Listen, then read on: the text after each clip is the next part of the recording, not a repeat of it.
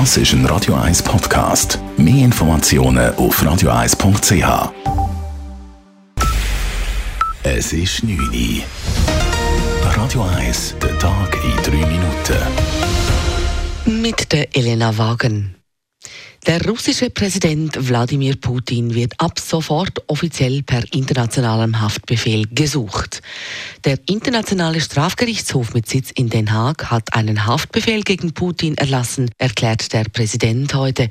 Es seien zwei Haftbefehle ausgestellt worden. For Wladimir Putin, President of the Russian Federation, and for Maria Lvova-Belova, Commissioner of the Russian President for Children's Rights, for the alleged war crimes of deportation of children from Ukrainian occupied territories into the Russian Federation.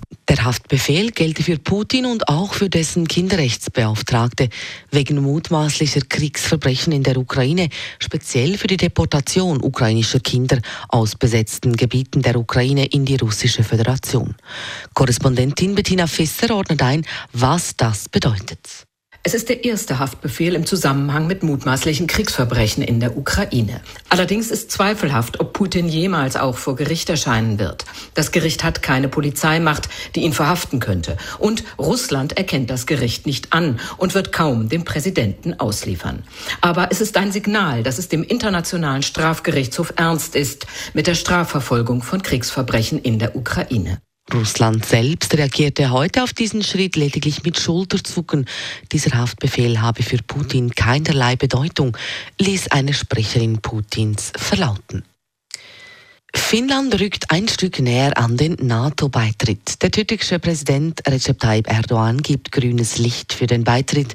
Man werde den Ratifizierungsprozess im Parlament einleiten, sagte Erdogan heute in Ankara. Im Streit um eine Aufnahme Schwedens und Finnlands in die NATO haben beide Länder die Gespräche mit der Türkei wieder aufgenommen.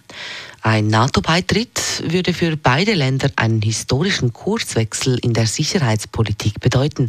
Schweden erklärte seine Neutralität vor über 200 Jahren und Finnland ist seit dem Ende des Zweiten Weltkriegs sicherheitspolitisch bündnisfrei.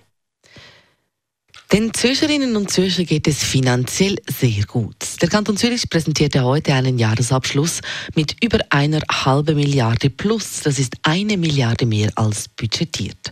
Zu verdanken ist dies gemäß Finanzdirektor Ernst Stocker der Zürcher Bevölkerung und den Unternehmen, die im vergangenen Jahr deutlich mehr verdient und somit auch mehr Steuern bezahlt hätten.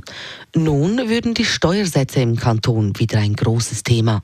Wir haben jetzt dann die höchsten Unternehmenssteuern von der ganzen Schweiz und ich stelle fest, nicht dort, wo man die höchsten Steuern hat, hat man am meisten Steuereinnahmen, sondern dort, wo es tiefe Steuern haben, haben sie einen Haufen Geld und ich will einfach nicht das Geld, dass das in andere Kantone abwandert, sondern ich will das behalten für die Zürcher Bevölkerung.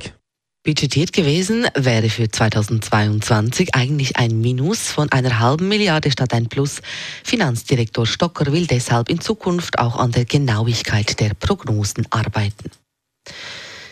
Zum Ende dieser Handelswoche hat die Aktie der Credit Suisse heute nochmal deutlich an Wert verloren. Zwischenzeitlich lag der Kurs 11 Prozent im Minus. Ins Wochenende schlossen die CS-Papiere dann rund 8 Prozent im Minus bei einem Franken 86. Der historische Tiefstand von Mitte dieser Woche wurde nicht erneut erreicht. Am Mittwoch lag die Aktie der Großbank auf einem Rekordtief von einem Franken 55. Radio 1 Wetter. Es gibt morgen einmal einen ziemlich freundlichen Tag mit recht viel Sonne. Eins gegen den Abend kann es da und dort ein bisschen mehr Wolken geben. Am Himmel das Ganze bei rund 16 Grad. Das war der Tag in 3 Minuten. P. Weber's Friday Night Clubbing Show. Das ist ein Radio 1 Podcast. Mehr Informationen auf radio1.ch.